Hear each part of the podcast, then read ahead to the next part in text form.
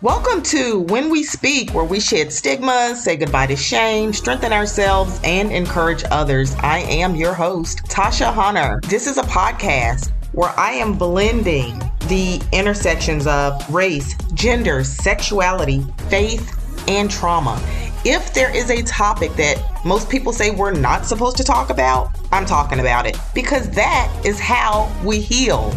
We don't heal in silence. We heal by speaking out. Today, I have my friend Monica DiCristina, and we're talking about anxiety and becoming. And I'm so excited to have just one of the dearest people I've ever known here with me today. And uh, Monica, hi.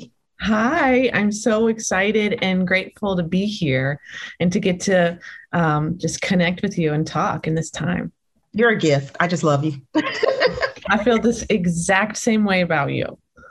If you could tell our listeners a little bit about yourself. Sure. Yeah. Um, well, my name is Monica. That's repetitive, but I live in Atlanta, Georgia, and I have a private practice there where I see adult clients, couples, and individuals. Um, I have three kids and I'm married, and um, I have a new puppy. She's not that new anymore. Um, and I would say that, you know, a big part of who I am is that I went into the field of therapy because of my own journey. And I love writing about that. And I have a podcast called Still Becoming. Thank you so much. So one of, one of the issues that you specialize in because of personal experience and then just your work is anxiety. Mm-hmm, mm-hmm. And as I think about anxiety, I think of it as something that is like it's telling a story within our bodies. Mm-hmm. It's telling our brain a story. Mm-hmm. Can you share with listeners a little bit about your own experience? And for you, if that even resonates, mm-hmm. what story did anxiety tell you? Mm. Oh. Um, you know, it's such a great question. And I think that the story that anxiety has told me for many years is that I'm not okay. And sometimes that, that I'm not safe, even when I am safe. And so anxiety, I think, can be a protector. It can be trying to keep us safe. But I think for me personally, my anxiety in a lot of ways stemmed from the false stories that I was hearing in my head about myself. So, you know, as I grew up, some things happened to me that sort of exploded in my brain as I got older. And I started to make conclusions that I wasn't good enough, something was wrong with me. And from there developed a real full-blown anxiety disorder that I lived with um, for years without any diagnosis and any help. And when you live that way for a long time, you start to make conclusions about thinking that something is wrong with you. And that's a big reason why I'm so passionate about talking about anxiety. It's not just because of my own personal story, but it's dismantling the shame that comes from whether it's anxiety or depression or trauma or you name it, A to Z, dismantling the false shame that comes with struggle. It's, and I have a big heart for separating our identity from our experiences and our identity from whatever it is we struggle with. Yes, to everything you just said. I remember being a kid, not, not a kid, more like a teenager, and having these chest pains. Mm-hmm. And you're exactly right. The two things that my anxiety told me at an early age was you are not okay. Yep. And something is wrong. Yeah. Mm-hmm. Or something is wrong with me. Yep. Mm-hmm. Mm-hmm. There was something that you just said about identity versus our struggle. Yes. Can you talk a little bit about that? Well, I think that, you know, I, and, and I've lived this too. I, and I see this all the time that when we don't have an accurate understanding of what it is we're struggling with, it's really hard for us not to fold into that as who we are. You know, and so whatever that, you know, people listening are going to have all different stories and all different struggles, but whatever that struggle is, without self-compassion, without someone to help you understand it and unpack it, you know, Tasha, you and I have talked about this before, that kids are egocentric by nature. And that means that they experience the world as everything being about them. And that's can be okay unless they experience painful things and are never have that explained to them. And so then what happens is that they think everything is their fault. And, and a lot of times we don't outgrow that understanding either. So hard things, any struggle that happens, we start to ingest as our fault. And, and usually it, that's very, very far from the truth, right? The struggle is hard, but we're not the shameful identity that we're believing. So separating the two can be one of the biggest, most important steps in healing. Before you even get to addressing and relieving some of the struggle, it's just untying that knot, untying that lie that you are not good enough, something's wrong with you, whatever the narrative, because you have struggled. Yeah, you do have to untie the knot. Naming it is important, untying that knot. Understanding who you are at your core. Yeah. Apart from these are the things that I've experienced in my life. Yes. Mm-hmm. Those things don't define you. Mm-hmm. So that's really, really important. And sometimes, you know, people will ask me, I don't know, this is all I've, I've ever known. I don't know how to change. I don't know how to think any different. Uh, What are your thoughts on how we create a new narrative for ourselves? Mm. You know, I, I think, you know, I, I want to validate that it is really hard, right? It's so hard for all of us to create a new narrative. I think for me, what comes to mind is that creating a new narrative starts with identifying the false narrative first. Mm-hmm. That, you know, we, we can't know necessarily what we want to create when there's no room in our minds or hearts for something different. So identifying the false narrative that you're believing about yourself, I think would be the first step. And then when we start to identify that, what we really create is space. We create space where we can start to listen to who we actually are, what we actually feel or like or want or need, that the false narrative maybe didn't even allow for us to have space for. We create, we identify the false narrative, create space. And I don't know how, how you feel about this, but to me, once we create space, what can we open up? You know, now our hearts are open, right? Yeah. What are we, what are we opening? What are we manifesting to come in and fill that space? Mm-hmm, mm-hmm, mm-hmm. And that's where the new identity comes from, the compassion, the patience, the grace. Yes. What are we welcoming in into that space? Mm-hmm. One of the other things that sometimes I'll tell clients is, you know, that, that protector, anxiety is a protector. Mm-hmm. It may not go anywhere for quite a while. It's true. Mm-hmm. But you can you can bring anxiety along with you. Yes, yes. Mm-hmm. While you live, while you are creating a new narrative. That's right. While you're creating new habits, while you're living your life, you can bring anxiety along to witness joy, to witness contentment, and all the other good things that that that you're wanting for yourself. Mm. Yes. I'm so glad you said that. I think that that is so important and so, so powerful. I think that we have this false idea that we have to be anxiety free or free of any symptoms, right? To be able to be living a new narrative or to be able to be healed. And, and it's just not true. You know, I would say, I'll speak personally, my healing from anxiety has always included still getting anxious, right? I mean, it's just, it's just part of it. But what's different now is I know the truth of my, of my identity, my worth. I no longer am living in shame. It's almost like the way you described it, I think about almost making friends with your anxiety, right? That, listen, we're going to, we're going to go on this adventure. I'm going to, I'm going to jump into this ocean, and I know you're scared, but, but I know better now than to listen to you as the driver in the driver's seat. I know my own true voice, so you can come along with me and let's give it a shot, right? The narrative, it brings the old things along sometimes that are just part of being a healed, real human person. Is you're still going to have all kinds of stuff bubbling up. That's just normal. I love this conversation because you and I are both therapists who struggle with anxiety, and I don't know if struggle is the word with, I live with anxiety, yeah. Mm-hmm. but um, some there's sometimes when I'll tell clients, yeah, I've got anxiety, but it's not going to stop me. Mm-hmm. Mm-hmm. Yes. I have, I have a purpose to fulfill. Mm-hmm. So, so all of the angst that's in there, I know its origin story. Yep. I get exactly where it came from. I'm good with that. Mm-hmm.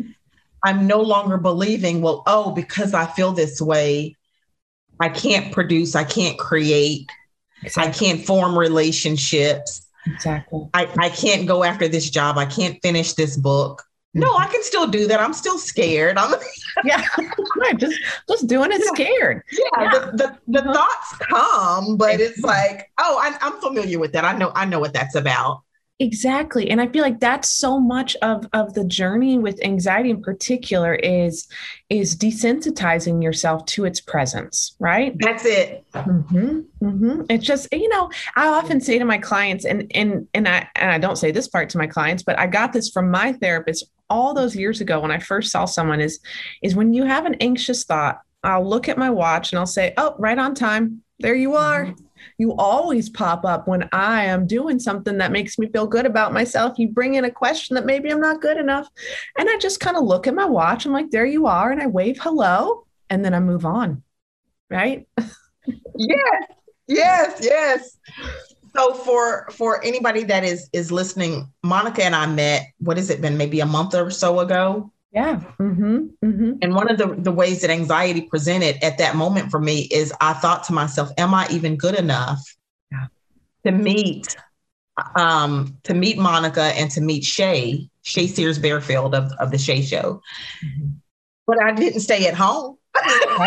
Same. I, yep. I thought the exact same thing the, and the exact same thoughts, you know, and, and that's another, I think, important thing that you're naming right here is, is when, when, um, how the power of connection to yeah. dismantle the lies of anxiety, right? Because you yeah. and I are very comfortable talking about these things and then we get to see how silly they are yes. together. Right. And, and so that's the power of having safe connections where you can name those things out loud. Whereas when you don't have that, you kind of are stuck in the cave that anxiety keeps you in. Right. So that's why it's important to find whether it's a therapist or a friend, someone yes. safe to say that to. Yep. Absolutely. So your podcast is called Still Becoming, and I wanted to ask you about grief and in the process of becoming, in the process of even our discussion of creating a new narrative, mm-hmm. uh, what are some aspects of our lives that you feel like must be grieved along that journey of becoming? Oh, wow. Wow, Tasha. Um, I think so many things. I just, I really appreciate that lens of grief that you're saying, because I think that's something that is just not named enough. Um, I think, I think we, you know, we often have to grieve who people were not in our lives, right? Whether that's a parent, a caregiver, a friend, a romantic partner, a supposed friend, you know, whatever it is, a, a society, right? Grieving what we wish it was, but it wasn't.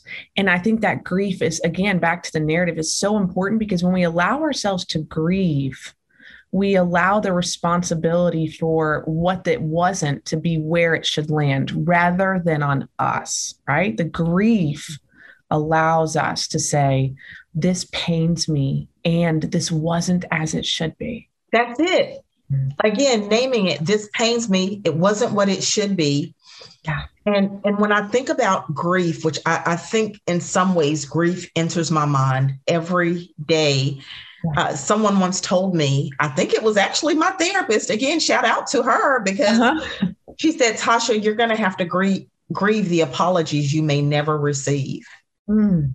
Yes. Yes. And when you're becoming, when you're on that journey. Yes. You've got to be willing mm-hmm. to grieve again, the relationships that, that didn't work out. Yeah. The, the, the, the pain incurred incurred. I can't even say the word by others. Yeah. Uh-huh. Uh-huh. Yeah. And, and all of the things that just didn't pan out the way that we hoped they would. Yeah. Yeah. And I, I just love that. Um, which maybe love sounds like a funny thing to say about grief, but I know as a therapist, you know what I'm saying, because yes, grief frees us, you know, because it, it, it, it just, it names what we're experiencing. And I think that that's so important, just to, to be able to grieve what it wasn't, to let you become what, you know, who you want to be. It is so freeing. Mm-hmm. Mm-hmm.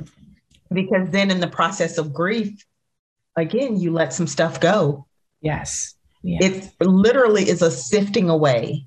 It is a sifting. Yes. Yeah, it is. It is. Whenever I ask this next question, I think about Oprah. No, you know, we both love Oprah. Yes. We do love Oprah. And so um, um, becoming who we are supposed to be. Mm-hmm. Monica, what do you know for sure? Mm. I, I would say what I know for sure is that it's never, it's never too late, and it's never over, and that mm. it's always happening. And it's, and it's like a current that you can step into that's always happening. You know, that we, we count ourselves out um, way too early and way too often for, gosh, for really understandable reasons. But I would say that it's, it's something that we can always retry, always re-enter that current. Absolutely. Uh, and, and the, the notion that, okay, it's, it's never too late and it's never over. That thing is so important. Yeah. Because how many times have we both heard people say, well, oh, I'm too old now. Oh yeah. All the time. Or, or I should have done it at this time. Yep. Mm-hmm. Mm-hmm. As long as you have breath in your body, mm-hmm. right? Mm-hmm. You, each, each new day presents that's new grace, new opportunities. That's right.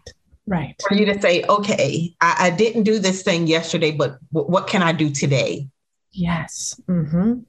Totally. And I think that it's, it's a social construct, this idea of it's too late, you know, that you're, that it, it, it's, it's like a race to literally nowhere. Everyone's trying to do everything so fast and so young and all the things. And it's just, it gets in our heads, and it's just, you know, it's, it's not too late, and healing never stops. I hope to never stop as long as I'm on this earth, to never stop becoming and healing and unbecoming false things. You know, I just think it's uh, something that we can always re-enter. You're so right. And oftentimes I'll even tell my clients, and, and I also say it to myself.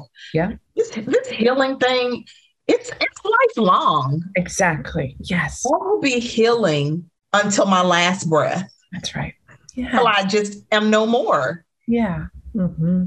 And and as it relates to, to, to dreams and aspirations, I'll keep plugging along as much as I can, as long as my body and my mind is, is coherent. And, you know, you, you just keep going, mm-hmm. b- but you have to do that, or else mm-hmm. you become stagnant. And yeah, I, I really couldn't agree more. And I feel like there's um, that, that lie that we've missed it, you know, and I've felt that, or that we've missed the thing or whatever it is, keeps so many of us paralyzed. And it's just, it's just another harmful, shaming lie, you know? Yeah, it is. It is part of the healing journey. It, it must include also having some tenderness, having some compassion for yourself. Mm-hmm. And Monica, what are some ways that we can, can bring in compassion, can welcome in tenderness and compassion into our everyday? I think that, I think I'm on a theme here today, but, but part of it would be noticing that we don't do that first, you know, I mean, and my, myself included, you know, how often we don't do that.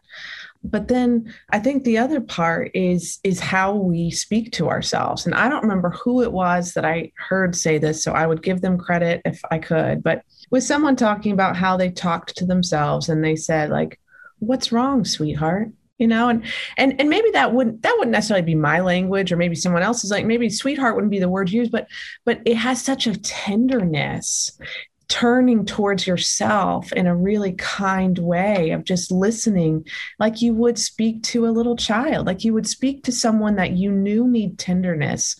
That's, I think, how we can start to produce more self-compassion, is speaking to ourselves that way.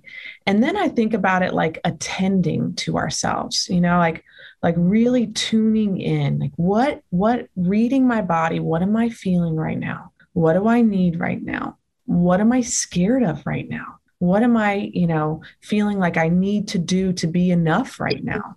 So just starting to kind of tune in the way we speak to ourselves, and then just, just attending to and listening.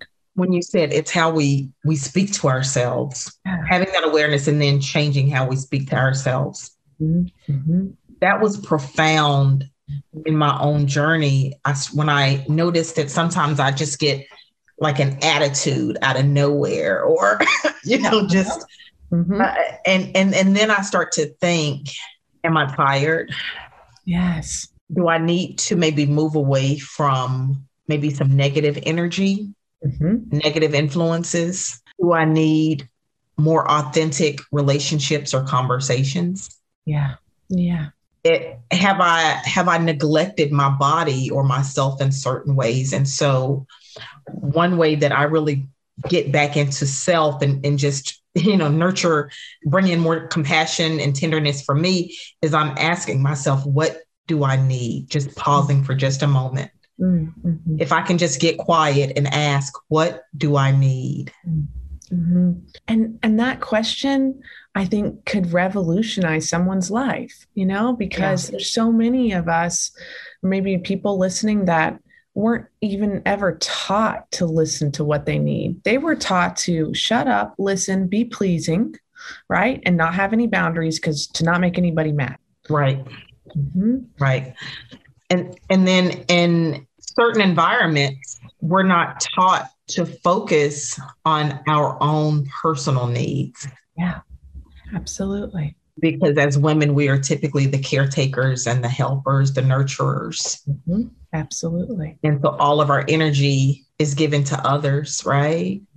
Mm-hmm. And so we don't really learn how to ask, what do I need? Mm-hmm. Do I need time off of work?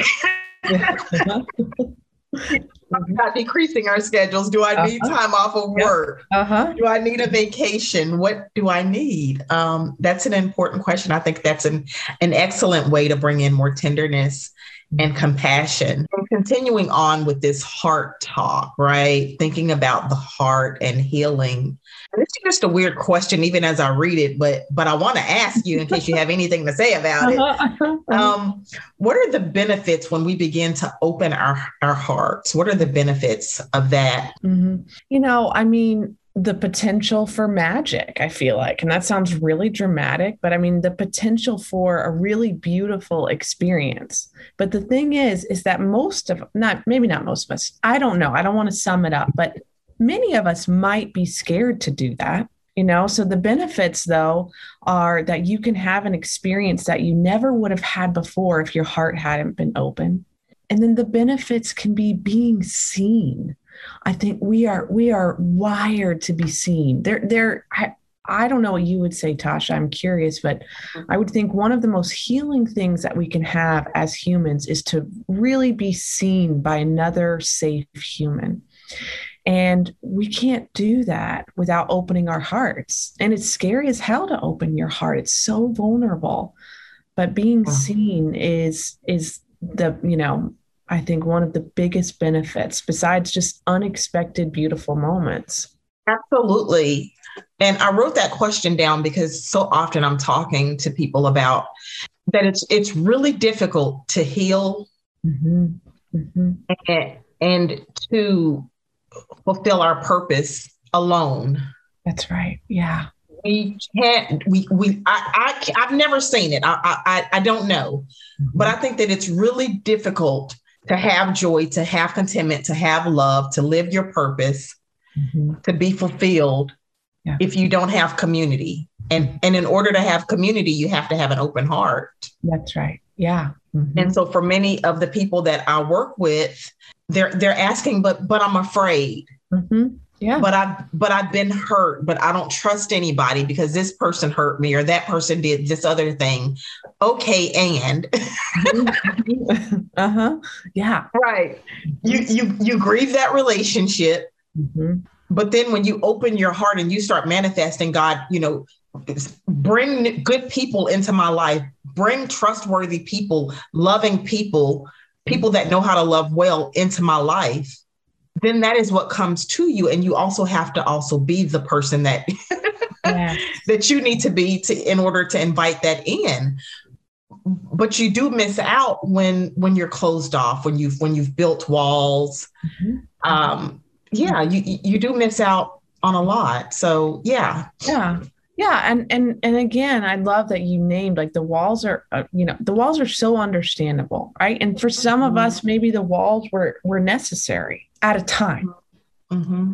Mm-hmm. but staying behind them prevents you from these healing experiences that we as therapists call corrective emotional experiences, right? That's when you have an, an emotional experience that's safe, that's positive, and you experience it in your brain, the same brain that had the opposite experience, that can be a corrective emotional experience. And a heal, by corrective, it means healing emotional experience for all of us. And so as scary as it is, when we, when we close ourselves off, we're also kind of limiting ourselves from getting oxygen and water and sunlight when we close ourselves off in that way.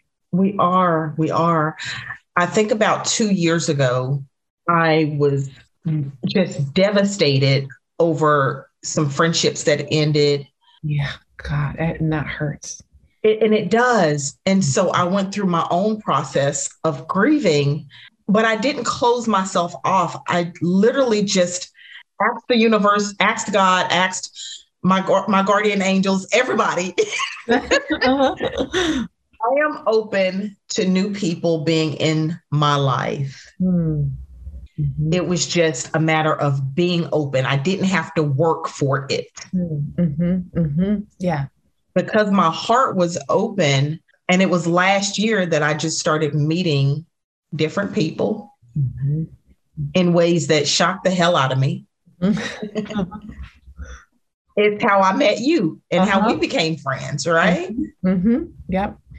Yeah. And I, and I, I, I, the idea that you just described of being open, I feel like that feels like such a, um, tangible posture for all of us, right? Rather than getting into maybe our old narratives of, well, I got to be the friendliest person and I gotta, I gotta go out and figure out how to make this possible and be pleasing to this person. That just being open kind of honors the sacredness of just who you are as a person. I feel like, you know, you, you're okay.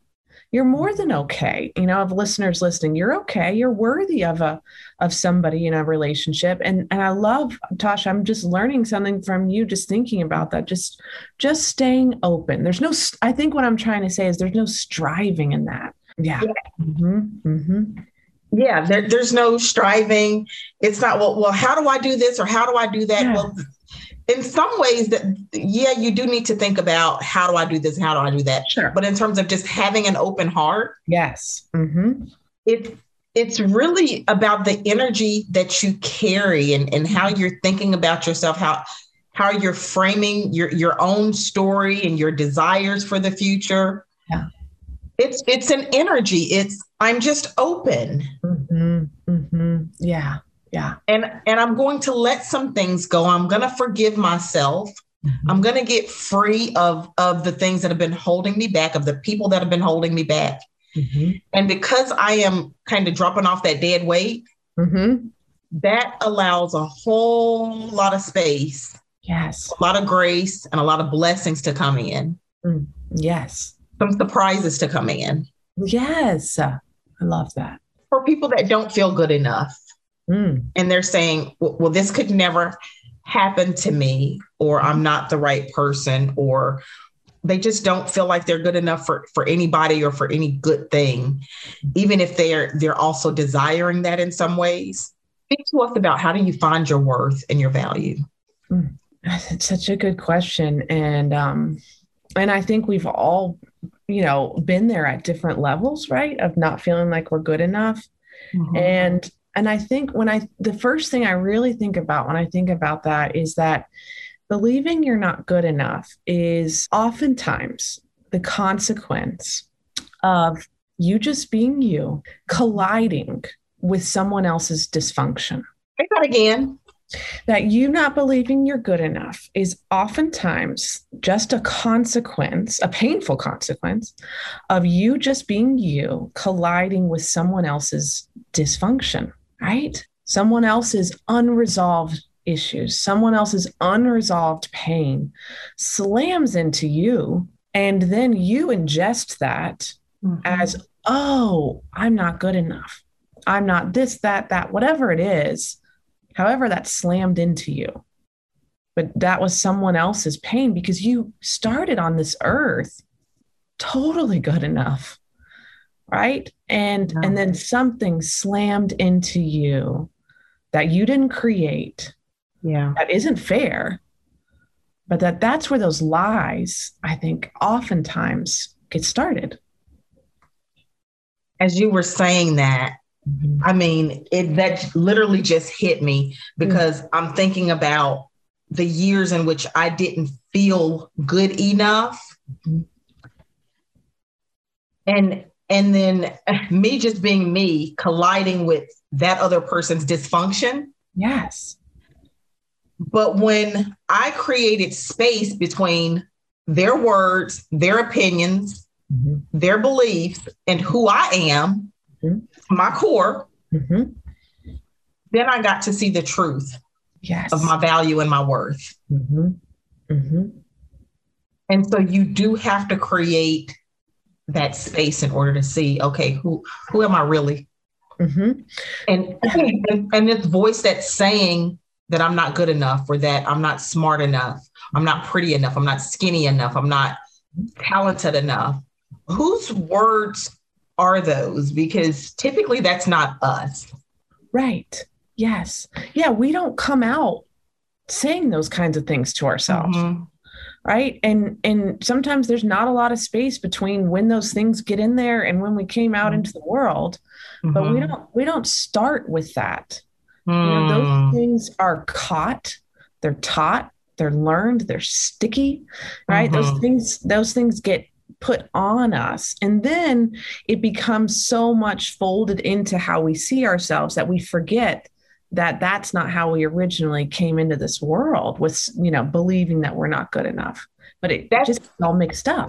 Mm-hmm. That's so important because uh, you ever ask a client, well, you know, when did this belief about yeah. yourself start? And they'll say, well, I've always been this way. Mm-hmm. Mm-hmm. No, sir. No, ma'am. That's right. Uh-huh. You were not born with that belief mm-hmm. Mm-hmm. of, of being not good enough. So, so then let's go back. What are some things that happened yeah. that informed that belief system? Mm-hmm. Mm-hmm. Yeah. And the things that could have happened could be micro to macro. I mean, they can be small to large. They can be interpersonal to societal, right? They can be, they can just be all across the board that, that, but, but they're all, those are all things that are not accurate or true. And those are things that slam into us. And then, and then we start to make conclusions. Oh, okay. Oh, okay. I, I'm not good enough. Or, or, or this is why this has happened. Oh, or, or that's, this person is right. Right. And, and so kind of separate, like you said, creating that space between mm-hmm. where did this get in there? Mm-hmm. Mm-hmm. That's important. That's important. Mm-hmm. I think that uh, it just brings to mind. I remember when, but oftentimes I was the kid at the lunch table that didn't have anybody to eat with. And so there was a part of me that believed, well, I'm not good enough. Right. No. Oh, right. Exactly. Mm-hmm. Mm-hmm. No, but I am. Like, they're missing out. Like, yeah, they were. They were definitely missing out. Wouldn't want to eat with me. Come on. I'm fun. I agree. I agree. I would have been right there eating with you. That's it. That's it. So, so we yeah. do have to create space. Yeah. Go ahead, Monica. Well, I was just going to say, I just, I felt like that example you gave is so helpful for me, even conceptualizing it, people listening, conceptualizing it, like, because yeah. it's like, it was like three steps down the line at the lunch table that the conclusions about you not being good enough got made, but it was the other things happening that had you withdrawn.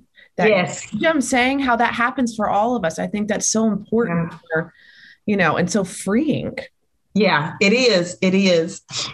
So I want you, if if you can, to talk about uh, your your podcast and just the Still Becoming. You've got the You guys, she has one of the best podcasts I've ever listened to.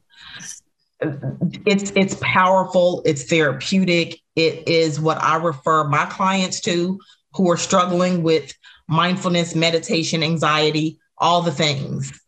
And so you've got these, you've got the Still Becoming, you've got the conversations that you have with people, mm-hmm. but then you have the guided meditations, which are amazing. I'll be doing one today. Mm-hmm. And then you have the mental health check-ins. Mm-hmm. What inspired you to create those three things for your podcast? I just, well, thank you. First of all, I mean, you, you liking it and referring people to it, it feels like such a high compliment, and I just, it means the world to me. So thank you. You know, I think like with the, say with the guided meditations, I'll start there. I think I'm probably, I, I would say, if I'm totally honest, the least qualified person to make guided meditations. And the reason why is because I'm not some meditation guru. I'm not, you know, I'm just, I'm just a, you know, naturally anxious, highly sensitive person who believes in the science of meditation, who believes and has experienced that it really helps. But I thought, why don't I try to create meditations for people like me, you know, that just mm-hmm. might be really interested, but might not feel capable or like it's accessible. And so I tried to create these in a way that I felt like would be like cozy and therapeutic and nurturing, mm-hmm. that they have a theme, you know, mm-hmm. and I feel like a theme for me is comforting. Like, this is kind of what we're talking about today. And, and when you're sitting there listening, you might come up with your own theme and be off on your own, you know, which I try to make space for, but that's kind of that with the mental health check-ins too, is creating something that I, that I was like, I would like to listen to this. And I wonder if anyone else feels that way. And mm-hmm. so the mental health check-ins are just, we, you and I talk about mental health stuff all day. And I would say when I was first starting out in the field, and when I was first starting out as a client, I'll say even before that, I was really intimidated.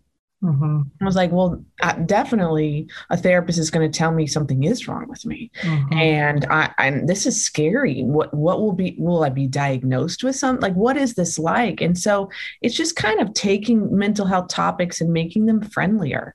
And hopefully in a way that we can just use in our everyday lives. So that's mm-hmm. that. And then there's the story episodes, which are just like, you know, adult story time, which are kind of like meditative too, just, mm-hmm. just listening to music and to a story, that the whole point being, I think my whole heart is to create an experience that's therapeutic, you know, the, the whole experience of it to be calming for listeners. Yeah, it is. What I love about it is, unlike, which I absolutely love the Insight Timer app. I love Insight Timer, mm-hmm. but because I'm new to meditation and mindfulness, very new, and, and I struggle with it. Same. Mm-hmm. Um, when I go to Insight Timer and I select somebody that like, I, I don't know, sometimes it's like, oh, I don't, I don't like this meditation. I don't like their voice. Yeah. And, and then I go to the next one. And, yeah. and, and so if there's this interruption, but with you, yeah. I know your voice. Mm-hmm. Mm-hmm. And and there's a, there's some safety there, just yeah. in your tone, in your delivery, the words as you're guiding us, um, to get free of some stuff. Really, is how I see it. Yes, yeah. I, I can I can focus and I can be I can just be in the moment and be present. Mm.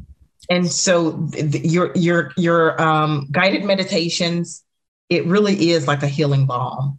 Oh. Thank you. Gosh. Yeah. Yeah. That's what I would hope. I, that's really means the world. And again, it's like, it's so funny because I don't think, you know, I just, I think, I think if I would think someone would make guided meditations, I would think that they'd be the, just the calmest, most, yeah. and you know, that's not who I am all the time. And that's, but I feel like that's just really real, you know, and I feel yeah. like it, it's, you know, should be accessible to all of us, even if we're not, you know, meditating for forty-five minutes, you that's know, it. Right? That's it. Mm-hmm. Yes. I love it. So for, for people that have, well, actually, before I get to that question, yeah, if you're listening to some music and you want to move your body, what kind of music do you listen to, Monica? I listen to all kinds of music, Tasha. I listen to, um, well, I'll, I'll, I'll say, I'll say this to move my body. I would say that, I mean, the the, the family song is Despacito. Yes. And we love that song. That is like the whole family dance song. So I would say that that would be, that would be a, a vibe that I really feels really congruent for me to move my body. Um, and then I listen to all kinds of music. You know, I'm a real sucker for, maybe that's the wrong word, but I love like any kind of music that'll make me cry. I don't know what that says about me, but any real, you know, just anything that, that gets, that pulls on my heartstrings, I really, really like. Mm-hmm. Uh, we can thank Mother Oprah for introducing me to Despacito. Did Did you see her dancing to that?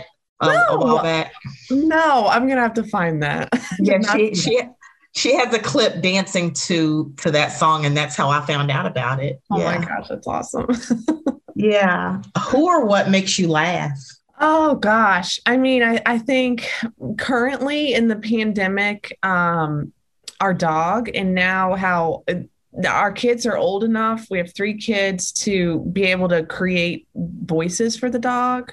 So mm-hmm. we'll, we'll have these entire conversations that are actually not the dog talking, where everyone's mm-hmm. just narrating, you know, jokes for the dog. And so I think that that, it's become like a real source of, it's just funny. My kids are funny, you know, and they're, and they're really starting to crack me up the older and older they get. And that's, I think that's one of my favorite parts of parenthood, is genuinely laughing with my children and genuinely mm. laughing at things that they're saying.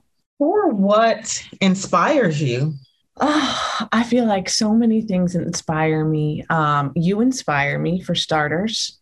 You do. Yeah. And, um, and I would say that other women who are just in the world doing the things, I think that you had something on your Instagram story. I think it was last night, but it was about just the bravery of doing the thing.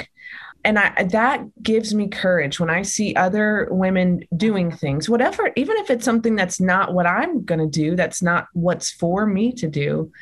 That, that really inspires me, because I, I, I am someone who would more likely just live in my head, and I'm less likely to take action. That's my natural mm-hmm. bent. And maybe mm-hmm. that's because I'm naturally anxious or whatever, but mm-hmm. so seeing people do things gives me courage and inspires me.